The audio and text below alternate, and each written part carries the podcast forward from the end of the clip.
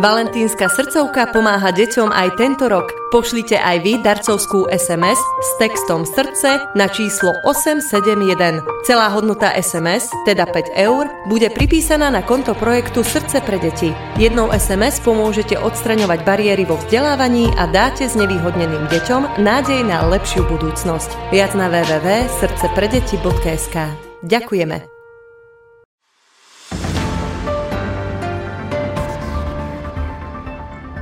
Žijeme vo svete presítenom informáciami a často je ich kvantita na úkor kvality. Dnes sme v situácii, kedy od pravdivých informácií nezávisí len naše politické presvedčenie, ale aj zdravie a život. V dnešnom dieli sa budem rozprávať s expertom na informačnú bezpečnosť v Gerulata Technologies Tomášom Kryšákom o vzťahu medzi občianskou spoločnosťou a dezinformáciami. Ešte predtým si ale vypočujte krátky prehľad správ.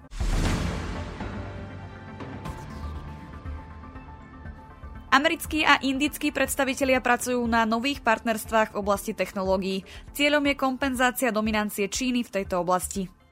Viktor Orbán povedal, že Vladimír Putin neprehrá a čas je na strane Ruska. Ukrajinu naopak nazval krajinou nikoho. Podľa odborníkov si chce Orbán upevniť vzťahy s Moskvou bez ohľadu na to, že sa čoraz viac vzdialuje od svojich spojencov v Európskej únii a NATO. Spoločnosť Meta hlási za štvrtý kvartál príjmy vo výške 32 miliard dolárov, čo viedlo k zvýšeniu cien akcií.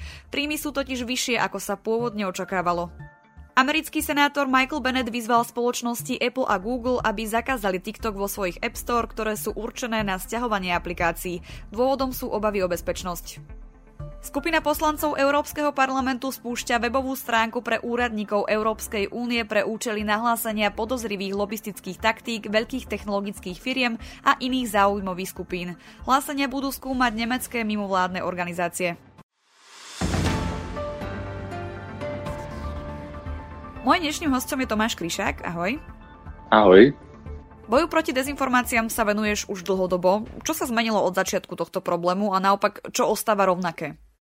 Tak za tie roky sa zmenilo to, že ten problém je, povedal by som, že oveľa väčší, než kedykoľvek predtým. Je prítomný na viacerých platformách a zmenilo sa vlastne to, že kým v minulosti si pamätám, že ešte niektorí ľudia si hovorili, že to je vlastne taká naozaj malá drobnosť, ktorá nás predsa nejakým spôsobom neohrozuje, tak dnes vidím, že mieru tohto rizika vlastne už rozlišuje každý a povedal by som, že nenájdeme jedného človeka, ktorý by vlastne nevedel povedať približnú definíciu toho, čo je dezinformácia a podobne. A zároveň mm, zmenil sa vlastne rozmer toho problému aj v tom, že je podľa mňa pre mnohých ľudí oveľa ťažšie rozlišiteľný, pretože tých vplyvových operácií, dezinformácií a vôbec takýchto rôznych klamov je naozaj tak veľa a majú častokrát takú, by som, že subtilnú, nuancovú podobu, že mnoho ľudí si vlastne ten problém uvedomuje ale neuvedomujú si, že vlastne akým spôsobom sa k ním tento problém dostáva. Takže toto je taká podľa mňa, že momentálne, že najväčšia zmena, tá taká subtilnosť toho problému.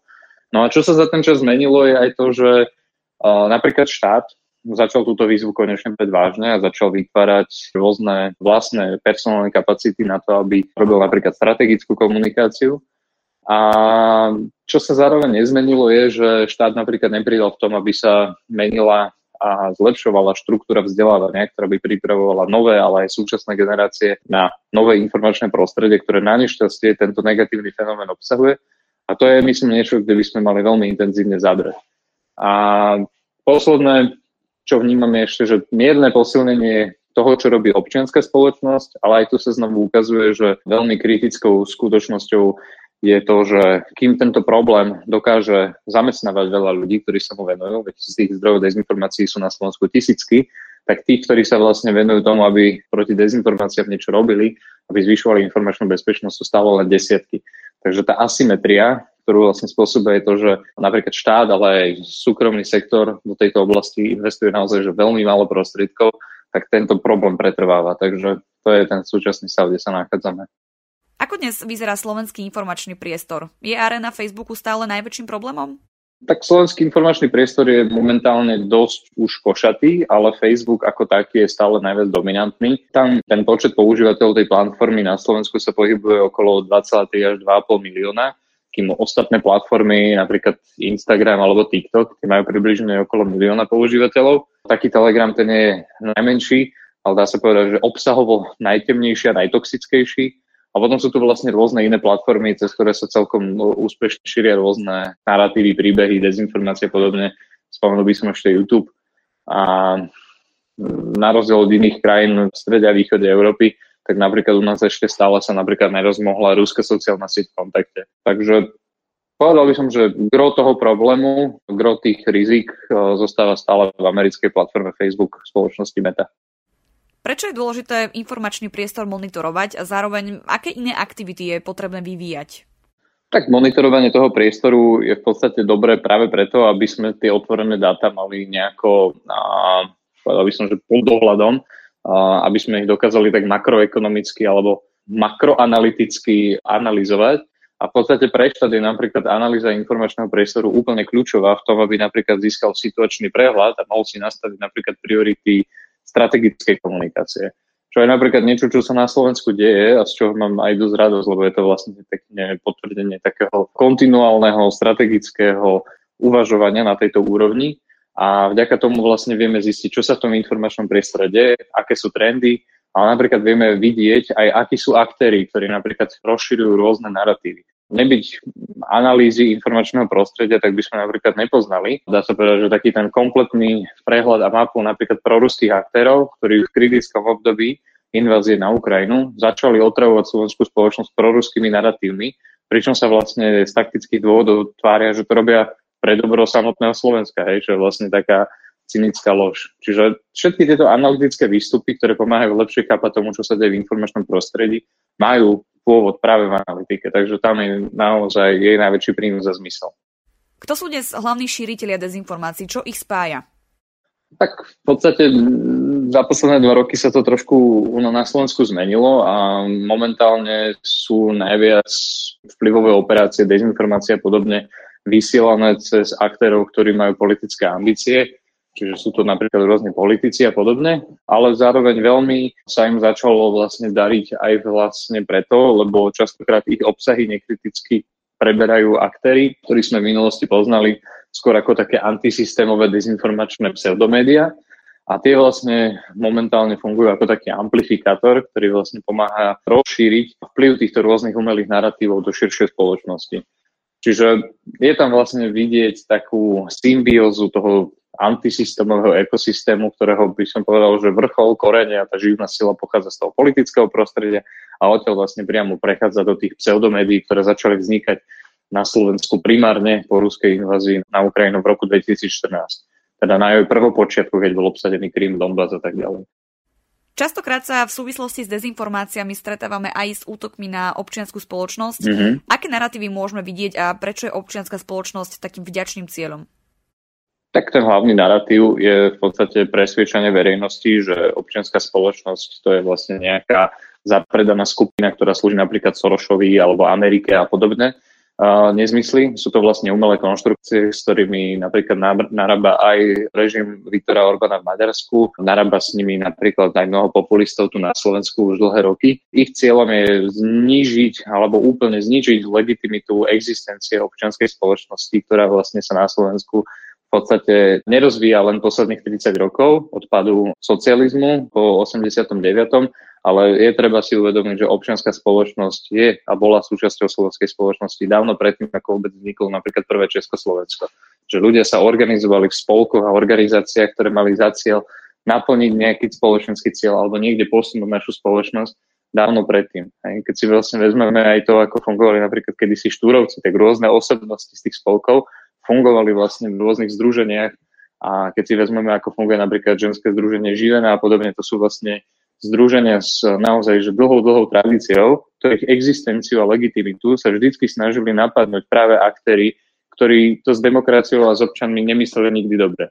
Či už si zoberieme históriu slovenského štátu, či už si zoberieme históriu, kedy nám od 48. vlastne vládli komunisti, ktorých uh, primárne kontrolovali komunisti v uh, ruskom Kremli. Čiže naozaj tá dynamika spoločnosti, ktorá napríklad je umelo presvedčená, aby nebola na strane občianskej spoločnosti, ona vždycky bola a je niečo, čo slúži autoritárom. A bolo tomu inak ani v minulosti, ani teraz. A vlastne na to by ľudia mali na Slovensku myslieť, že občianská spoločnosť je náš prirodzený spojenec, nie nepriateľ, hoci sa o tom snažia mnohí aktéry verejnosť aktívne presvedčiť a treba si tiež uvedomiť, že väčšina občianských spoločností na Slovensku je v podstate zodpovedná za výkon veci, na ktoré nestačí štát. To hovoríme o charite, sociálnej starostlivosti, rôzne domovy dôchodcov, rôzne hospice a tak ďalej, kresťanské charity a neviem čo ešte. A zároveň ešte aj športové spolky, ktoré vlastne pomáhajú rozvíjať telesnú a pohybovú zdatnosť obyvateľstva a zároveň organizujú všetko preto, aby sme tu jednoducho mali výkonnú štruktúru na vytváranie športových talentov. Čiže o občianskej spoločnosti sa dá hovoriť naozaj veľmi veľa, ale je treba stále opakovať, že ten falošný negatívny obraz, ktorý sa tu v občianskej spoločnosti tvorí, to je naozaj že umelý konštrukt, ktorý vyhovuje tým istým negatívnym aktérom, protidemokratickým, protiobčianským aktérom, ktorí sa snažia aj cez politickú moc deformovať to, akým spôsobom sa Slovensko vyvíja. Prečo podrývanie demokracie prostredníctvom dezinformácií niektorým aktérom vyhovuje? Akú úlohu hrá polarizácia spoločnosti? Tak v podstate je to presne taký ten civilizačný zápas, že každý aktér, ktorému je bližšie vlastne korupčné správanie, obchádzanie zákonov, ignorovanie práva a tak ďalej, jednoducho pre takého aktéra je existencia tých civilizačných pilierov a ako je právo, spravodlivosť, občianská spoločnosť jednoducho prekažkou v naplňaní nejakých osobných cieľov a podobne. Čiže preto napríklad rôzni tí aktéry, a to si teraz naozaj, že kto sa orientuje v slovenskej politike minimálne v tom, že čo sa tu dialo posledných 30 rokov a vie si napríklad spočítať, že ktoré vlády tu 12 rokov napríklad pôsobili akože mimoriadne korupčné, tak chápe, prečo práve títo aktéry v dnešnej dobe idú napríklad proti civilizačným pilierom, ktoré stavajú napríklad aktivisti alebo osoby v občianskej spoločnosti. Čiže svojím, svojím spôsobom svet samozrejme nie je čierno ale tento konkrétny narratív naozaj, že doplňa nám až doslova také čierno-biele možnosť videnie toho sveta, kedy je to dobro v slovenskej spoločnosti ohrozené zlom a to zlo sa ho potrebuje zbaviť, aby dokázalo vlastne mať ako keby voľné pole pôsobnosti na výkon svojich vlastných osobných toxických plánov, ktoré idú vlastne proti verejnému záujmu. Sú dezinformácia a demokracia kompatibilné? Nemyslím si. demokracia je priestor, kde žijú slobodní občania, ktorí si uvedomujú vážnosť a zodpovednosť budovania slobodnej, kvalitnej a inkluzívnej spoločnosti, kde je pravda v podstate najvyšším princípom, ktorý sa opiera o ľudskú prírodzenosť. A ako povedal Štefanik, pravde veriť, pravdu brániť a pravdu žiť, je potrebné sa vlastne týchto hodnot držať aj v 21. storočí a dezinformácie sú v podstate zneužitím slobody prejavu, sú zneužitím pilierov demokracie, sú zneužitím dobroty v človeku, sú naozaj niečím skorumpovaným, manifestáciou toho, že človek sa môže sám sebe vzdialiť a začne vykonávať cieľovedomé zlé kroky, ktorými škodí. Nemyslím si, že existuje jeden príklad dobrej dezinformácie. Dezinformácia je v podstate od svojej podstaty niečo, čo človek cieľavedomo vytvorí, aby škodil, aby klamal a ja sám to proste považujem, že je to za opak toho všetkého dobrého, čo človek dokáže v slobodnom svete vytvoriť. Hovorí expert na informačnú bezpečnosť v Gerulata Technologies Tomáš Kryšák. Ďakujem za rozhovor. Ďakujem aj ja, všetko dobré. Ak sa vám tento diel páčil, môžete nás podporiť či už jednorázovo alebo pravidelne cez Patreon. Umožnite nám tak vytvárať nielen kvalitný obsah, ale tiež budovať komunitu ľudí, ktorí rozumejú potrebe zdravého a transparentného infopriestoru. Viac informácií nájdete na stránke infosecurity.sk v sekcii podpora. Na príprave podcastu sa podielal Peter Dubovci. Táto epizóda vznikla s podporou European Media and Information Fund. Verím, že si nás pustíte aj na budúce. 5 rokov od vraždy Jána Kuciaka vydala redakcia Aktuality.sk mimoriadnu knižnú publikáciu Kuciak, reportáže 2015 až 2023. Výber najzásadnejších článkov investigatívneho novinára doplňajú zistenia vyšetrovateľov a rozhodnutia súdov. Knihu Kuciak predstavíme v pondelok 20. februára o 18. hodine v Starej tržnici v Bratislave. Odporúčame vám rezervovať si miesto vopred na webe Aktuality.sk.